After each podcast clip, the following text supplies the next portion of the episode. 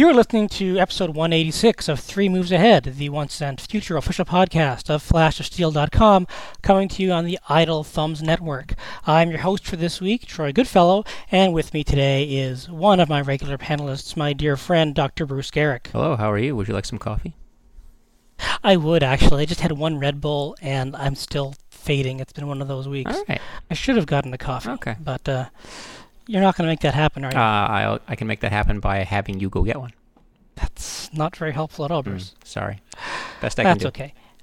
Uh, with us uh, this week is uh, Jon Peterson, who wrote a book, uh, Playing at the World, which I blogged about and have written about a couple of times on uh, the blog.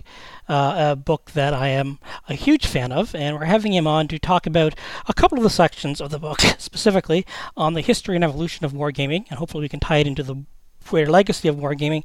And John, I really appreciate you doing this. I'm really was actually quite short notice. It was actually, but uh, it's a Saturday. I, I have nothing better to do on a Saturday other than hang out on podcasts, so it's my pleasure to be here. Uh, so I guess I'm going to start with, I guess, the kind of the obvious question before I get into the talking about the history and the evolution and all this really, really neat stuff uh, you discovered in the book and your research is what was your motivation uh, for writing this book in the first place? Because there's a lot of this information is in a thousand other places and it's scattered. But if you wanted to find it, you could find it. But this is really a great, huge, massive synthesis of a lot of this material. A lot- Some of it original, some of it not. And it, but what was your motivation for actually getting all this stuff together? Well, I, I wouldn't say that a lot of this was easily available when I started anyway. Um, I mean, a lot of the sources that I had to hunt down for this, um, I went to some trouble to get. But I mean, really, I looked at what some of the histories were online of gaming, and I just kind of wasn't satisfied in general with, with with what they said. So I thought I could do better. I thought it could be better research, so I just dove in.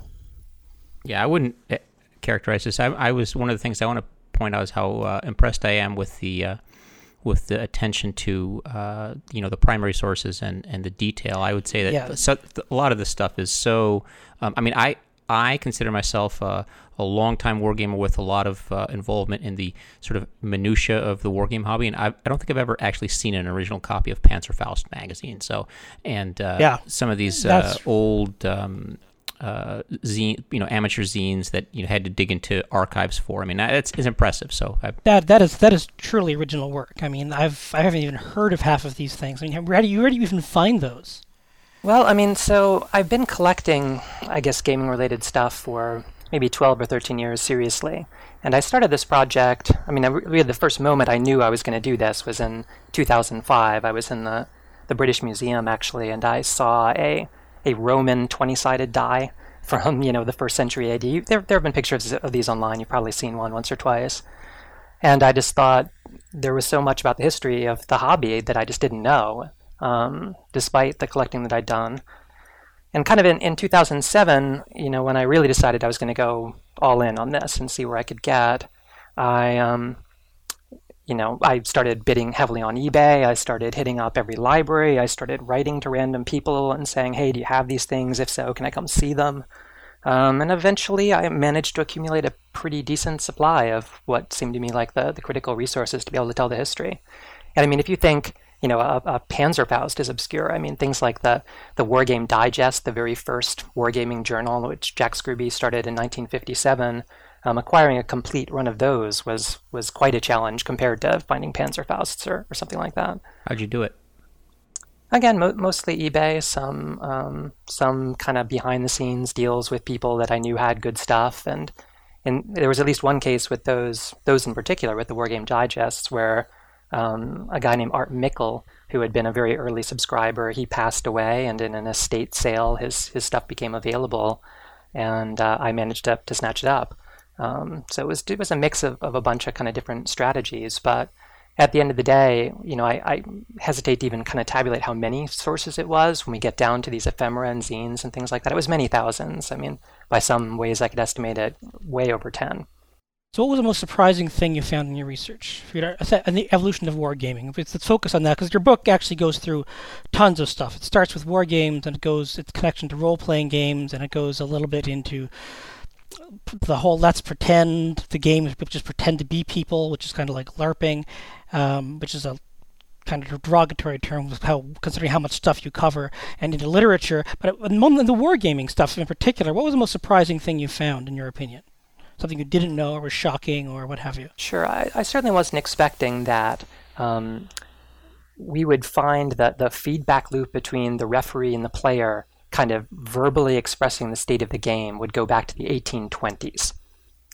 I, I kind of, you know, and again, this this is a bit of prefigurement of role playing, and I don't want to sit here and talk all day on your blog about role playing mm. today. But I mean, when we think about what people were doing in the, the Prussian tradition, we think about boards, we think about dice, we think about you know figures on the board representing forces.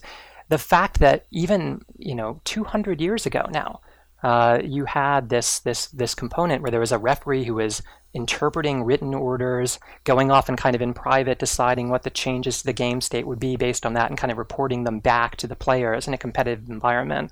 I thought was really remarkable. I mean, I thought that idea was a far more recent innovation when I began with this.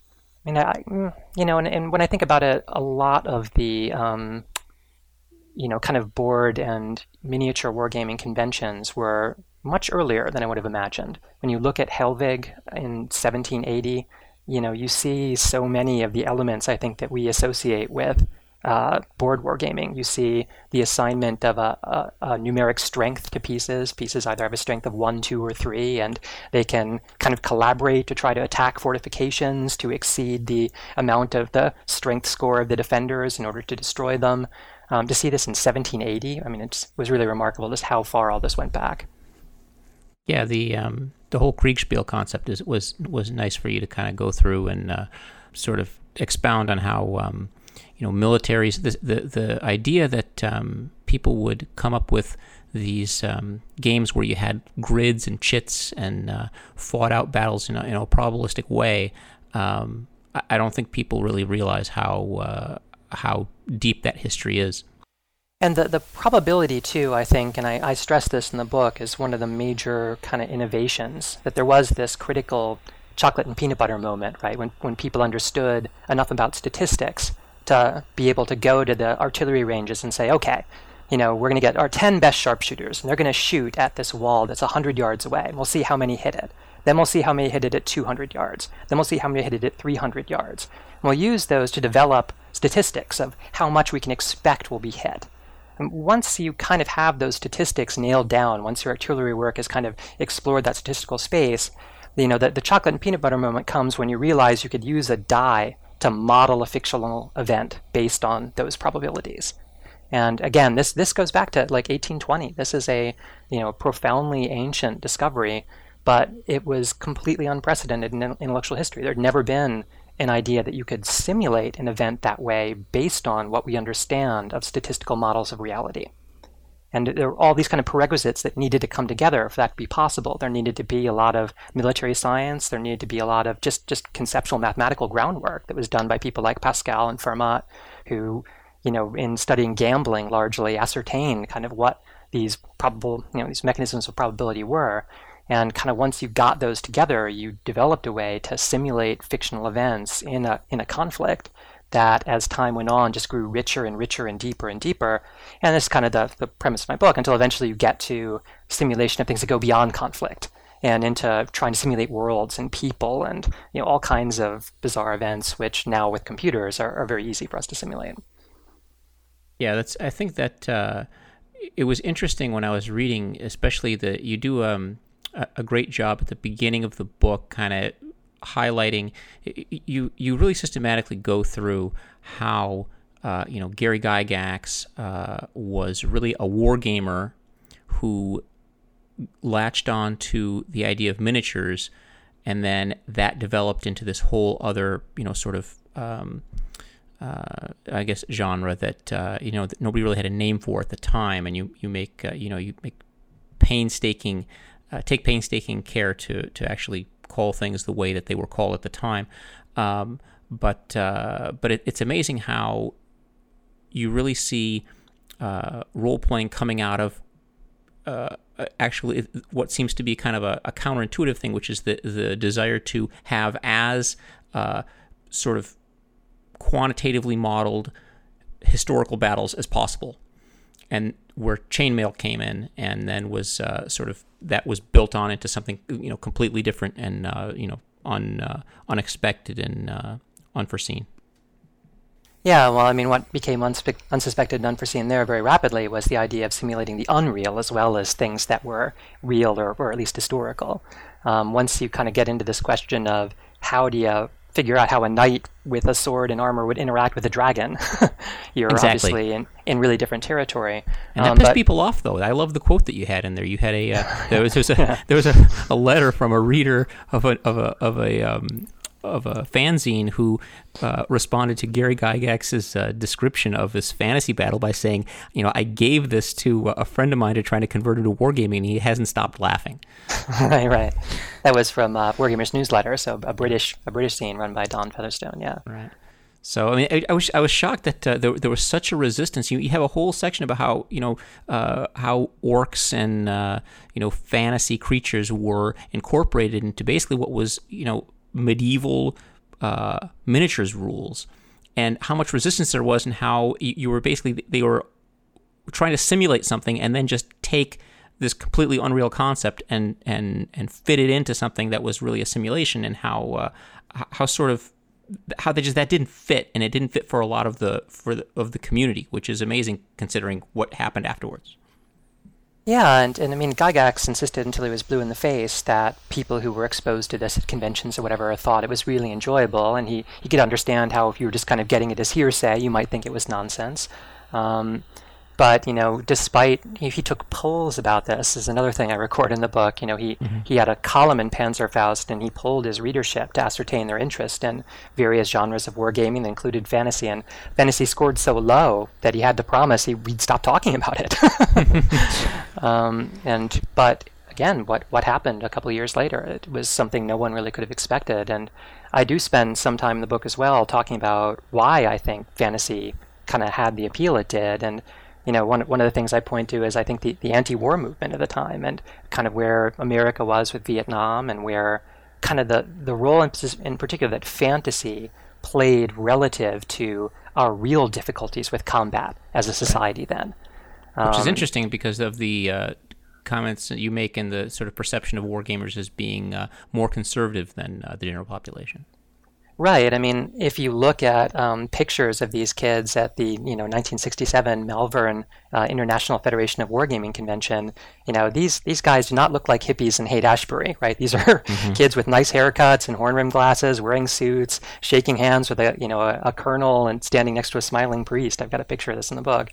Um, you know, what image could be more radically different from what you would see in like Rolling Stone the same month? You know, Right.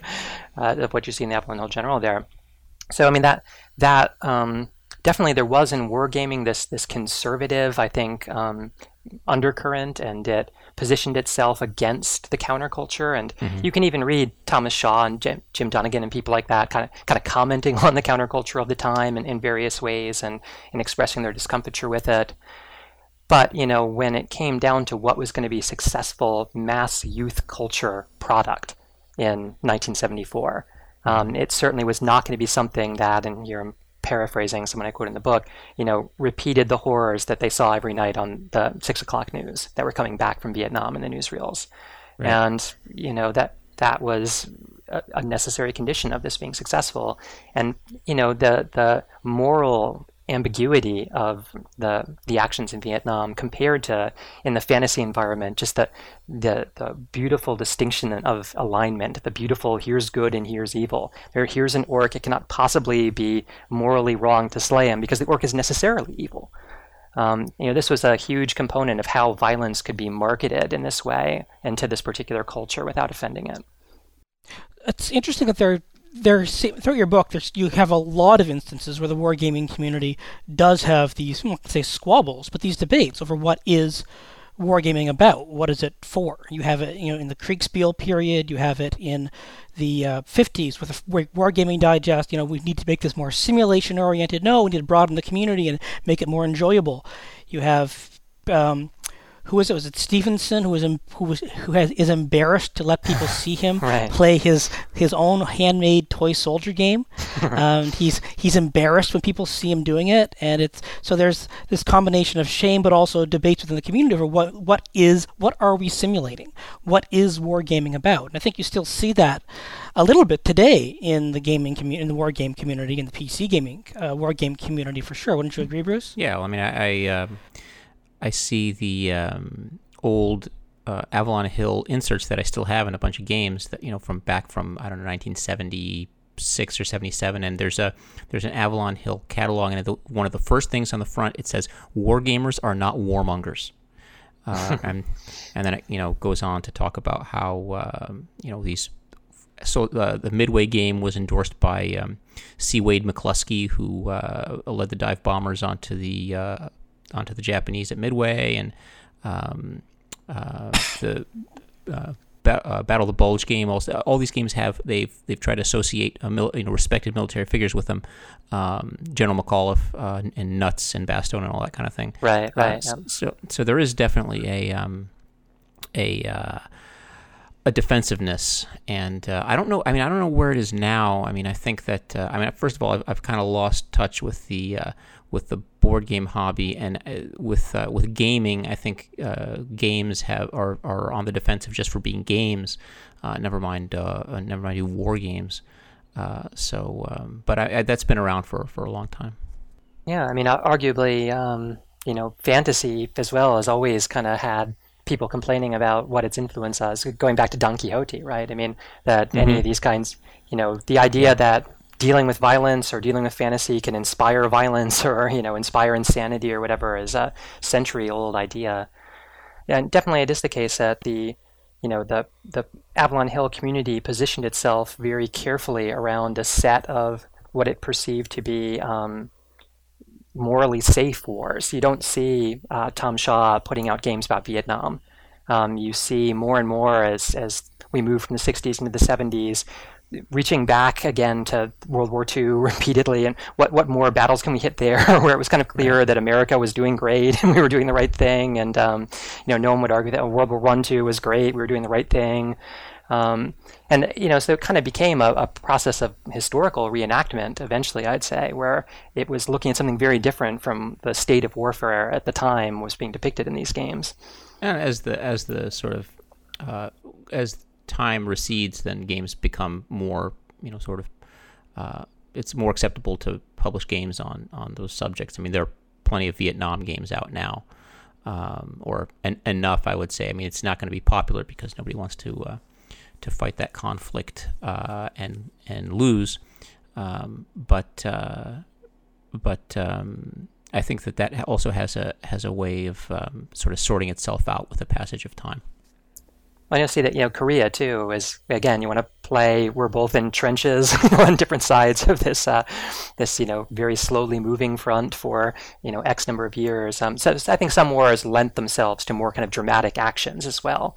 Yeah. And you know when you look at what kinds of actions you depict at Vietnam, they'd be much more kind of squad level actions probably than what you'd see with like a bulge or something like that. And right. that too I think influenced it, but obviously, as we all know, throughout the 70s, you know, we saw more and more of the, the kind of squad level things. I mean, really, mm-hmm. from Panzer Blitz through Sniper through through Squad Leader and so on. I mean, we, we get in deeper, deeper into those those smaller tactical groups.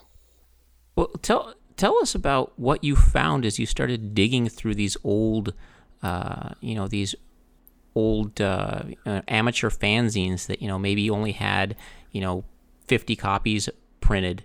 Um, and w- and were you know ways for these uh, you know scattered you know very niche uh, people with very niche interests to communicate that uh, you know eventually this this hobby sort of you know grew and flourished and then didn't flourish as much. What what was that like? What what did you find in these things? Well, I mean, the first thing I found that the, there was nothing new under the sun. That e- even between you know the five years that the War Game Digest was operated by Jack Scruby from '57 to '62, they explored so much of the design space of wargaming. They looked at so many of the possible rules, so many of the possible scenarios, so mm-hmm. many of the possible, um, you know, divisions of, of, of, armies that would possibly participate in, in conflicts. And Charles S. Roberts, for example, was a, a participant then, and you know you wonder how much of uh, Gettysburg and its innovations you can see, and kind of things you see in the Wargame Digest. You know the the the early hobbyists thought long and hard about this, and it's difficult to find things in the hobby up until at least the end of the 70s and 80s, until computers made so much more possible than ever was before um, it's it's hard to find things that weren't at least prefigured by what the earliest hobbyists really really had thought about. Uh, did that surprise you that there were just because you mentioned a few times that there are you know there are some great giant leaps forward in a few places uh, through gaming history. You have you know the, the you mentioned statistics, which is a big one. Uh, you have um, the mass production of polyhedral dice because I didn't know that they were so recent. I had no idea that they were a 1960s invention in like mass numbers. I hadn't even occurred to me that this sort of thing wasn't around longer than that. I, I knew it didn't predate the 20th century. I thought, I mean, how hard could it be, right, to mass produce dice? But then I realized you need a market for it, and you do a very good job of laying all that out. It would make a really nice article on its own, I've said, in the history of dice. Uh, but it's surprise you that conceptually there are so few really new ideas because you have instances in the book where people invent a game and it's very, very similar to something else that they may never have played, never have heard of. You have the difference in the American games that are a little bit like some of the German war games, but also have their own little way of doing things. It's not quite clear anybody's talking to each other if they have a means to talk to each other. Did it surprise you that there has been so that the same questions do keep coming up over and over again? Well, again, since there was so much reinvention of the wheel because there wasn't a continuous community, that was inevitable up until the 50s, right? So that because we have this Wargame Digest, because there really was a record, and sure, it's not a perfect record in the sense that they're hard to come by these days, but so many of the people who participate in it went on to become very influential and to run other journals. I mean, you can look at Don Featherstone's Wargamers newsletter as one of the two successors to the, the uh, Wargame Digest there, there was a continuity of that community and of that thinking. And so from that point forward, again, it's kind of like there's recorded history. Everything gets easy from 1957 forward. You really can just see what, what the leaps were. And I, I definitely do think that there were there were leaps that weren't depicted in that. And again, I, I do think that um, D&D is kind of a, a focal point for a certain deepening of simulation, again, that goes beyond the simulation of necessarily of conflict and forces and into something different, where you're simulating, I got up this morning and I went to the tavern and I talked to some people there, and that's kind of what my game is today. um, you know, which is it's just a very different kind of game. Now, again, I think it's a it's a logical extension, and as we see certain techniques arising from multiple quarters, and it wasn't just Guy Arneson, we see this in England from Tony Bath's games, especially um, experimenting with the same kinds of open-endedness, now, all of that again has this dependency to some degree on on this that feedback loop I was talking about earlier between a referee and the player, and the ability for the player to kind of propose that their action be anything they can describe that the referee thinks is plausible enough to be their action for for that turn. And when that was designed by Reisswitz as a military strategy, I mean, he he intended this to simulate the experience of command. He intended this to be like if you're a commander in the field, you need to write orders to your subordinates. So here's pen and paper. You tell me what you're going to write to people based on what you know is going on. The referee then kind of goes off with it and thinks about it like they're the subordinate and thinks about what the subordinate would do and what the consequences would be based on the remainder of the game situation. Returns with this and says, okay, here's what happened or here's what your scouts tell you. Now, what would you like to do? And you know, so that that I think has a very different implication though than the the more um, hobbyist approach to this. You know, the simulating the experience of command to that degree was intended to be an educational experience that would better prepare you to actually go out into the field and do things.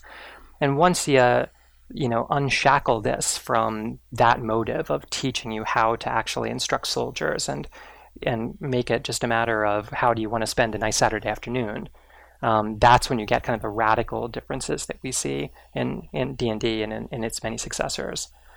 What was your your biggest? Um, what do you what do you think was the biggest uh, leap that that role playing made? I mean, where was the break from wargaming into into role playing? Um, I mean, you discuss it in the book, but for the, I mean, most of our uh, listeners haven't haven't read your book, and I think that would be interesting for you to elaborate on. Sure. I mean, I was kind of already alluding to it a moment ago in the sense mm-hmm. that there there are a few criteria I think that role playing games managed to combine simultaneously, and they were they were things that had been around before. in the sense, you know, that referee to player feedback loop is mm-hmm. one of the critical ones. And again, it had been around since since 1820. What what you won't find in 1820, I guess, is a game that is down at this um, very tactical level of a, a, single person that you're representing or that is a surrogate for you.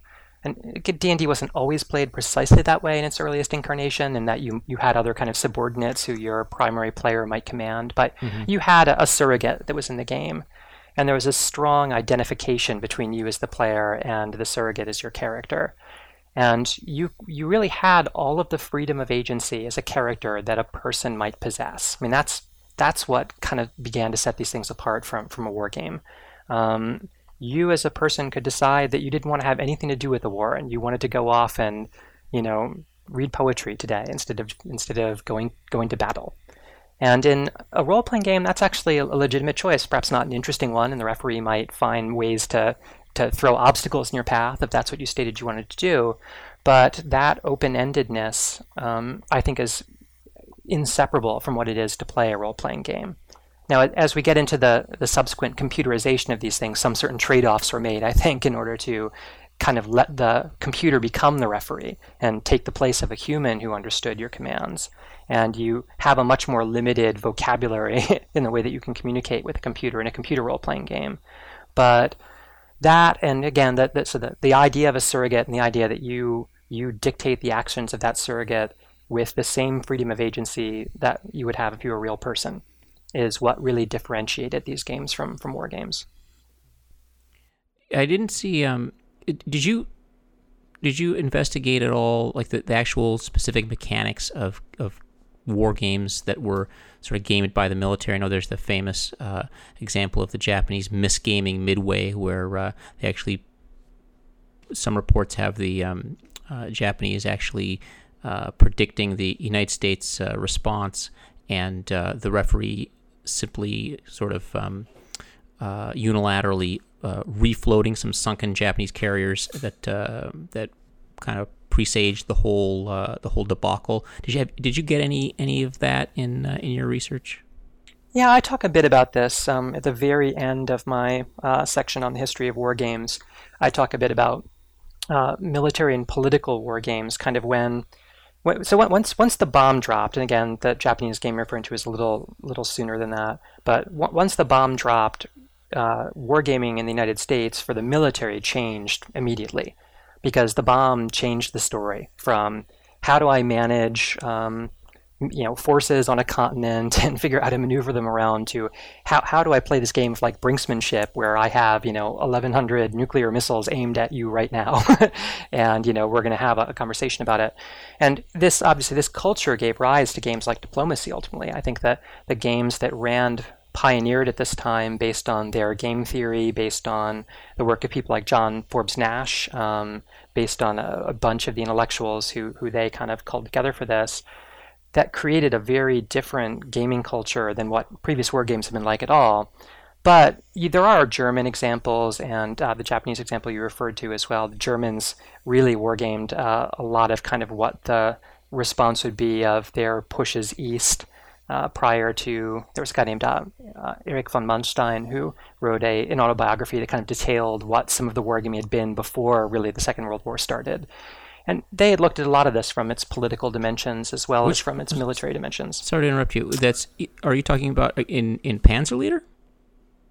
I'm sorry. You talk, talked about Erich von Manstein. You said in his autobiography. You're talking about in Panzerleader.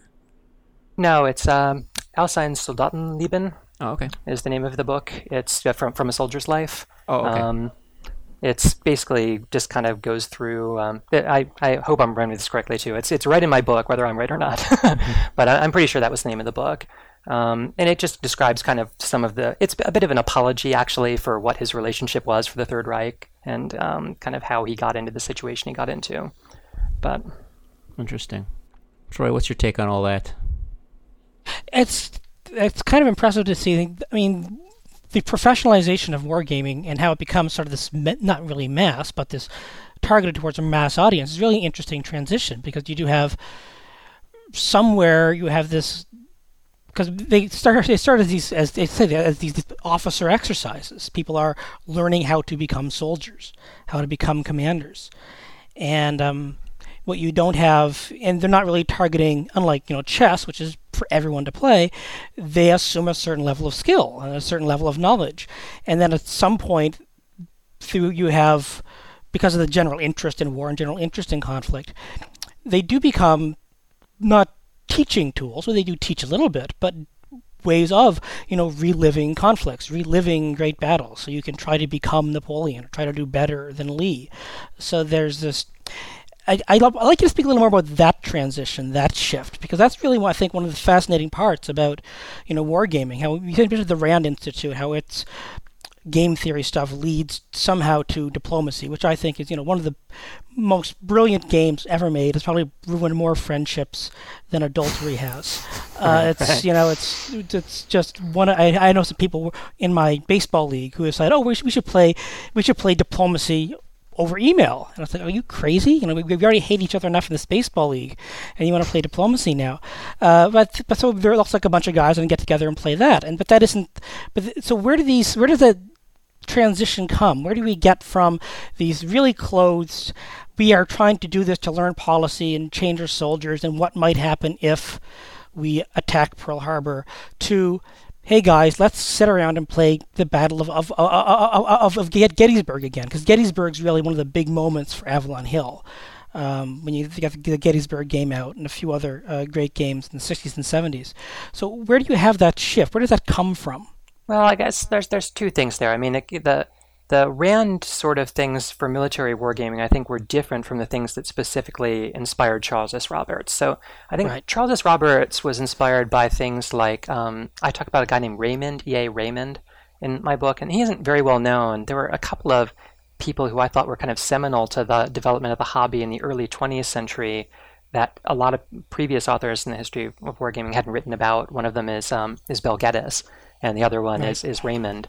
Um, and information about both of their games is kind of hard to come by, but Raymond based a lot of his account on Bel Geddes, so you kind of have to understand Bel Geddes to understand where, where Raymond came from. But you know, Raymond wrote a description of his game for um, the reserve officer for a U.S. Army Reserve publication, and I'm pretty sure that when Charles S. Roberts was a reservist, he would have had access to this. And I suspect that his account may have helped kind of Roberts see the way that he went in, in, in tactics.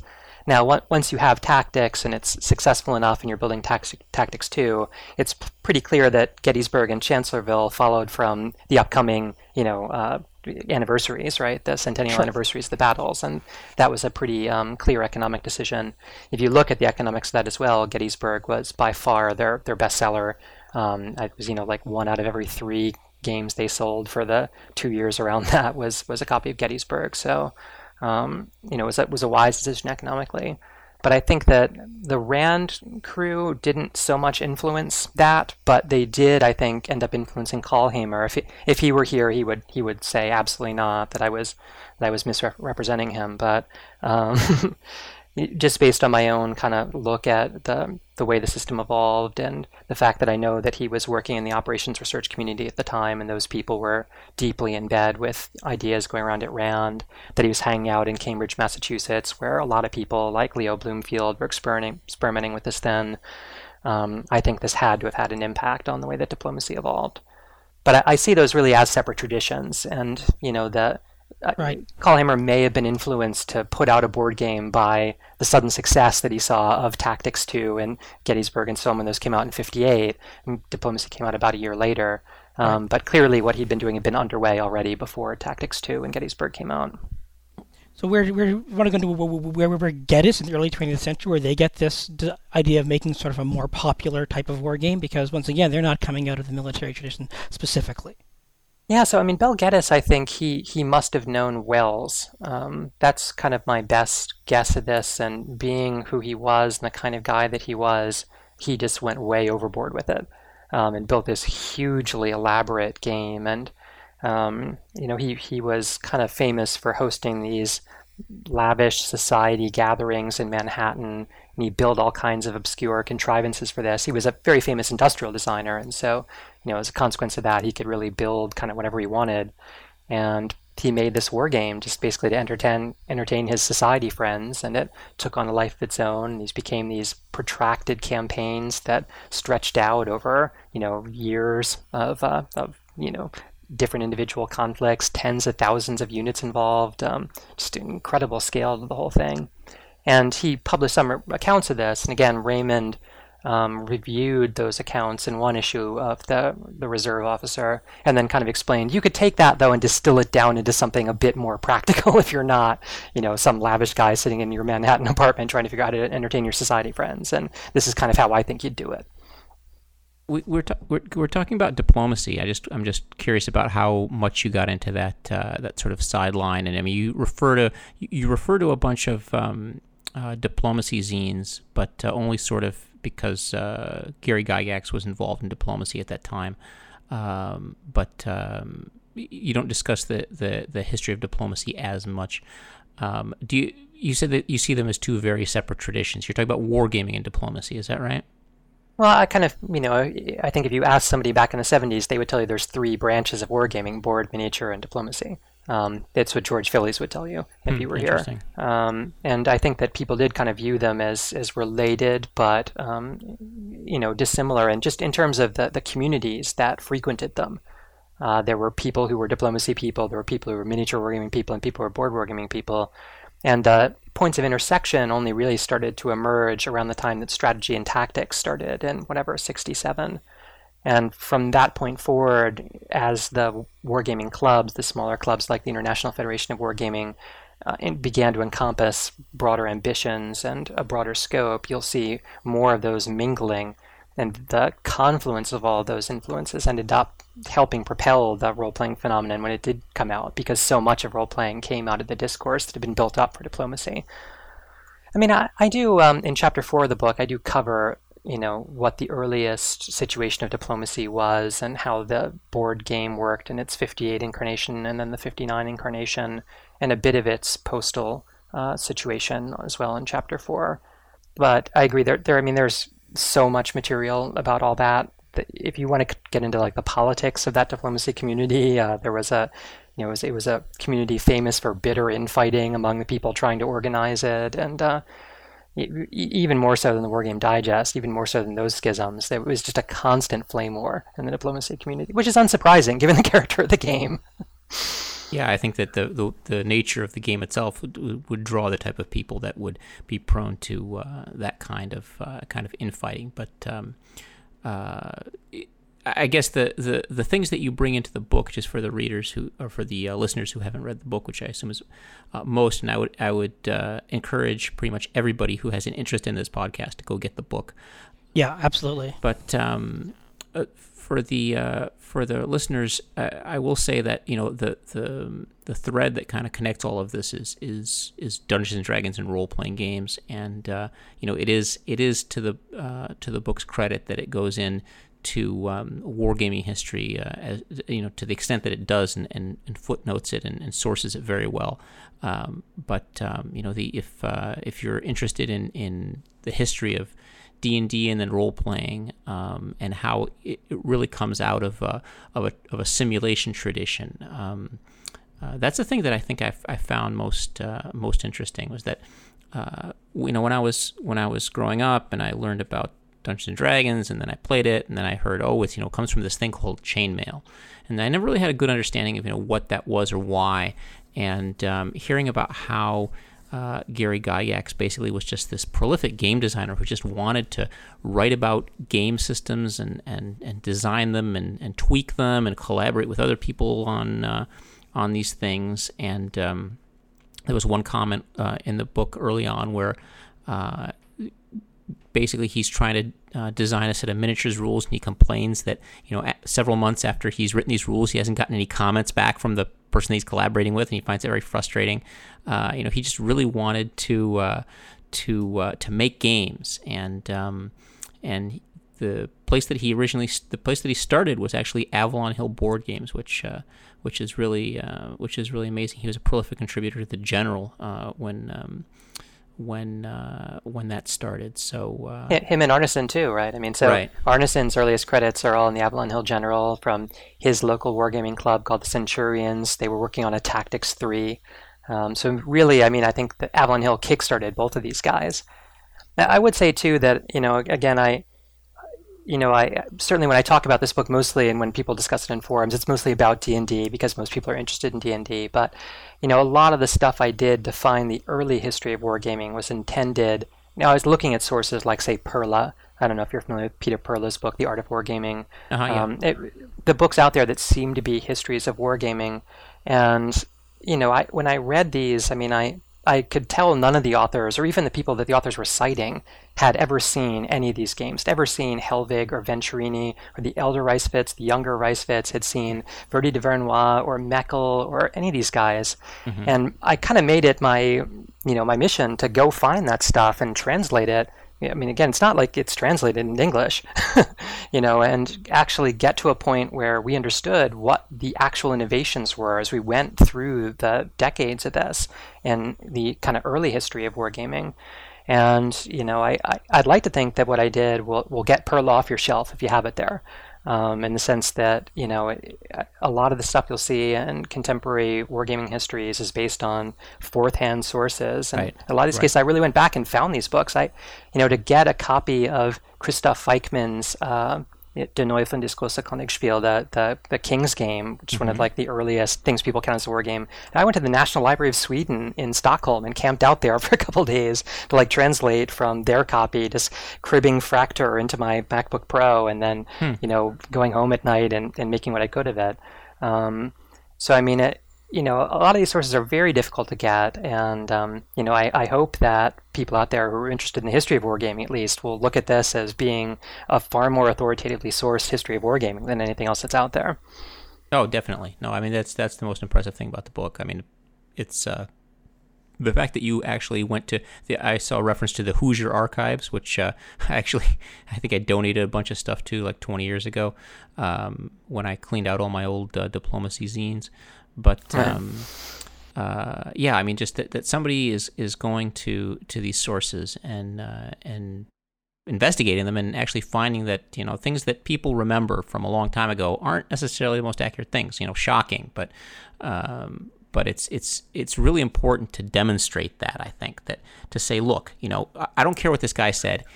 Here's here's the thing that somebody mimeographed in 1965, and this is what it says and right. this is you know this is who wrote it and this is what they were saying and this is what the discussion was at that time i mean obviously a sensitive issue still um, and I, you know i try not to make this out like anybody is stupid or you know that this is anything other than just human nature being unable to you know remember things 40 years ago but yeah, I mean, it, it, certainly is the case that many of the previous histories of gaming have relied on interviews, and um, I, I, certainly don't believe that using interviews is viable. I had plenty of opportunity to compare my own interv- interviews with these guys. When I started this, Gygax and Arneson were both alive, and I was mm-hmm. able to talk to them. Um, and you know, I've certainly been able to compare testimony from any number of people against what they said themselves 30 years or 40 years before, and it's very enlightening to do so. Um, yeah. It, it's just really good solid historical practice. I mean, this this is just uh, it's really I mean I've said it's a landmark book and it's something that I'm going to be keeping on my shelf for reference for a very very long time. I think. Um, you do stop. I mean, your, the book goes up to uh, D and D a little bit beyond. Would you like to talk? Uh, I mean, I'm not sure how much you're into computer wargaming, but you want to talk a bit about how, how computer wargaming and Avalon Hill's attempts to get into the whole computer wargame business, how that shifts and changes the hobby. Do you have any perspective on that? Because you do have you have the automation of the other side. You all of a sudden have play by email, which changes play by mail. You have creation of news groups, which allows easier communication, but you also don't have the community necessarily expanding or growing in a huge, in a huge uh, exponential way.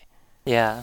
I mean, so the, the last bit about this I really have in the epilogue is about uh, Automated Simulations Incorporated, the company that later became Epyx, and their games like Invasion Orion, which are, are among the earliest microcomputer marketed games that were intended to be your war- opponent in a war game. And I did specifically drop them a mention because it was the earliest instance of that I could really find. Um, you know, you can find in the Plato system various things that have wargaming kind of structures in them. But if you want to get down to the micros, to the Apple II, the TRS-80, the, the original Commodores, and you know, ask what what were the people who were marketing to the wargamer who didn't have an opponent and needed one, and the computer could be your opponent. Um, I think automated simulations is among the first of those.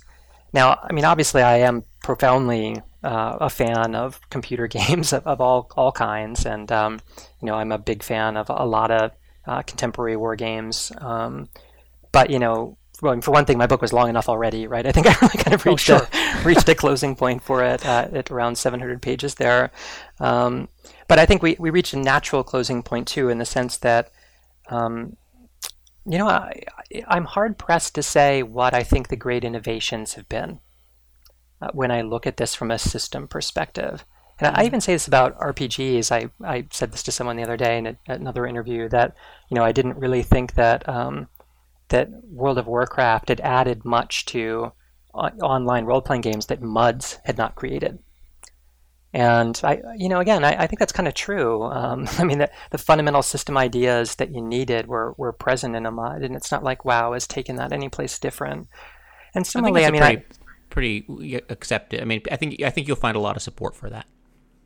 Yeah, I mean, uh, well, I think I'll find a lot of controversy to, for, for it too. But um, you know, certainly the computers have allowed the simulations to become so much deeper. You, know, you guys were referring earlier to the the kind of dichotomy that I position in the book between realism and playability, which has gone through the hobby community from its very inception. Should we try to make our mm-hmm. simulation as deep as we can, or should we try to make the game as enjoyable as we can?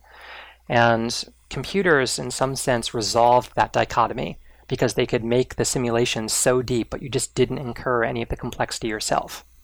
You know, how, how deep is the simulation in, in WoW of endurance, of mitigation, of avoidance, and things like that? But most, you know, you just know that you put on the purple armor and everything works. And, right. you know, you can crunch the numbers if you feel like it. Um, but, you know, that, that you don't actually literally have to resolve this every time somebody takes a swing in battle and add all the modifiers and figure out, you know, what the result of a hit is. Mm-hmm. And you know, I think that, that that has enabled the simulation to deepen, but I'm not sure that conceptually the principles behind it differ that much. And similarly, you know, as much as I love, say, StarCraft 2, um, you know, I'm not sure that what it represents. Well, I guess, so I guess the, the, simultaneous move concept is instantiated imperfectly in earlier war games. You can argue that real-time strategy games take simultaneous movement beyond the level where it was in uh, war games previously. But there were certainly people who attempted simultaneous movement in various ways, and even people who got it to work to some degree. Um, but that, that would be the one innovation I'd probably point to that I see in computer war games is is getting real time simultaneous move to actually work well. You know that even goes back. Uh, you know it's it's amazing that the first uh, you know simultaneous you know real time whatever simultaneous resolution uh, war games were only like 10 or 15 years after Dungeons and Dragons. I mean, I think uh, Patton versus Rommel was like 1987 or 88 or something like that. Mm. So uh, I mean, the the the hobby just uh, I mean exploded. I mean, it seems it's it had this this really sort of uh, tentative, tepid beginning. Uh, you know, you talk about the early conventions where it it uh, it showed that. Um, most of the people who subscribed to the uh, Avalon Hill General were uh, 17 years old, um, and then and then you know then then it uh, you know everything um, sort of took off very fast. Now I, I will say that I think that uh, those same 17 year olds are now still going to uh, to board wargame conventions since uh, everybody there seems to be you know between 40 and 60. So. Right kind of kind of interesting how that how that there was always this that you you bring up the point of the um, the market always being very uh, vertical in the sense that it was uh, it depended on the um, sort of obsessive acquisitive uh, habits of, of, of a small group that was you know dedicated to buying every game in the in the hobby that came out. And uh, how Avalon Hill was trying to broaden its appeal and uh, you know that it may be that that in wargaming, you know, that's still that's still a problem, and or a problem that's still a consideration. So uh, yeah, I mean, that hasn't changed. And much. arguably, they never really they never really cracked the nut, right? In some sense, right. um, they never got this to not be a gendered hobby. Uh, right. they, they struggled with that forever. And we're interesting, you know, D and D is not. I mean, it, it may be slightly more men who play uh, fantasy games, but it's not, you know, so radical as it is in uh, the wargaming community. Mm-hmm. Um, Well, especially And- if you take it to the computer war gaming community, where a computer role-playing game community, where it's a large female population, Yeah. and the, you, where you don't have that in the strategy community or the wargaming community, really. Yeah. And they, very it- true. I'm I'm I'm curious about um, you know there was that brief period in uh, in war game history where you could actually go into these uh, you know toy stores and just see you know third Avalon Hill's Third Reich on the shelf you know above uh, Monopoly or uh, you know go to Toys R Us and they had the game. Um, have any sense for for how that crazy period happened and and why? Because I mean, it, they clearly that clearly went away, and I think it very rightfully so. I'm not sure how many copies of those things they were selling, but how did that how did that become such a become such a phenomenon for such a brief period of time? Well, again, uh, they got good press initially. When you look at things like Gettysburg, um, you know, they, they looked carefully at ways that they, they could get the games uh, positioned for consumers, and they, I- think they did show up as a kind of kind of safe thing for kids to do. Um, You know, as opposed to other kinds of pastimes that kids might be interested in at the time. This seemed pretty innocuous, um, and so I mean, I think they they positioned them pretty cannily. Now, that much said, you know, that was, I think, necessarily going to be short lived in the sense that um, by by the mid 80s, like mores really did begin to change. By the, the time of computers, again, kids got sucked into computers, and then after that, the market necessarily would drop out of it, um, and it would become a very a very niche thing, and that's um, you know both both good and bad, right? It's um, Right. you know bad in the sense that um, you know there's something cultural perhaps that that is endangered by, by that, but I don't think it's really in any any real threat of becoming extinct. There there's a dedicated community of people interested in it, but it's no longer going to be a mass market phenomenon. It'd be, be hard to imagine what would bring it back to being a mass market phenomenon at this point. Yeah, I can't imagine anything. I mean, uh, the uh, you know the whole all the all the um, all the uh, you know obstacles that you mentioned that um, the early hobby faced. You know, people couldn't you couldn't play the game solitaire. Uh, people uh, couldn't find you know other like-minded people in their community. I mean, computer games and the internet have completely fixed all that, right? I mean, you can buy uh, a, a huge uh, selection of games about historical battles um, and play them against the computer. Uh, and if you don't want to do that, then uh, you can play basically any board war game that exists uh, through Vassal or you know some other um, you know electronic. You can have a, basically a, a an exact representation of the board and, and components and play it either electronically, uh, sort of face to simultaneously, uh, you know, real time, or you can play it by email. And uh, and that didn't turn the hobby into a into a mass market phenomenon. So uh, there's clearly something much more niche about it than just the obstacles. I mean, I hear kids today play like Magic the Gathering on computers, right? Right. Isn't the whole point of it that you own the cards? Yeah, exactly. right. um, so, I mean, it's topsy turvydom. I have it on my iPad, so I don't know what that says about me. You have Magic on your iPad? Oh yeah, Yeah, it's a big thing good? these days. yeah. Yeah. Oh yeah. All right. We, I thought next week was the uh, iPad ma- iOS uh, Magic uh, episode. It's not. If it is, Oh. well, I, I'm not going to be here if it is, but you know, you have other people. You can host that, Bruce. All right. You can get all your, you can t- t- t- t- tap your mana or whatever perfect. you have to do in that game. Yeah, good. All right. That, that, that, that- that's what you tap, right? Yeah, You that's tap yeah, that's yeah, that's it. Yeah, exactly, exactly. Well, There's manas in, the, in these kegs and you tap them or something. I don't know. um, Jon, thank you for coming on uh, the Oh, show. my pleasure, today. really. That was really a pleasure. And again, to listeners, um, I mean, I've raved about this book two or three times already on the blog, and this is probably not be the last time that I'm referring to it or citing it. Um, please check it out. There will be there will be a link uh, in the description of the show on the podcast and on the Idle Thumbs forum uh, link uh, to Amazon where you can buy it. Uh, the book is Playing at the World from Unreason Press. Does has does Unreason do other stuff, or is this their first book? Or No, I, I I own Unreason. It was created. oh, you are to oh you are oh you are Unreason. So I you am couldn't get Unreason. this. Like, L'Unreason, You are c'est moi. Unreason. Well, I mean, uh, I- you know, if you went to a major publisher and said, "I'd like to write a 720-page Right. book about the history of simulation games," you wouldn't good, get seven. Yeah. good luck. You'd have- you have to to, to, to, to, to an academic press, and it would never get done yeah. Well, Yeah. because the editing process there takes forever. it's available on Kindle and in paperback, and you can yes. Get either um, one, or like me, get both. So And I, I I've already loaned it to a friend who wanted to read it, so it's going to be going through my circle, I think, pretty quickly. Um, so hopefully it comes back. Hopefully it comes back in one piece. Uh, the bibliography is excellent. The footnotes are great.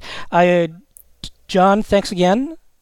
My pleasure. Bruce, thank you. Thank you. And I want to thank, who I forgot to thank last week, Michael Hermes, who will be doing the editing uh, on this show. Next week, Rob Zacny returns, hopefully to take over the chair and find a proper topic for us, or another proper topic. Uh, have a good week, everyone, and keep listening and subscribing and rating us on iTunes, yada, yada, yada. You know the deal. All right. Good night, everybody. Thanks for having me. Bye. Bye bye.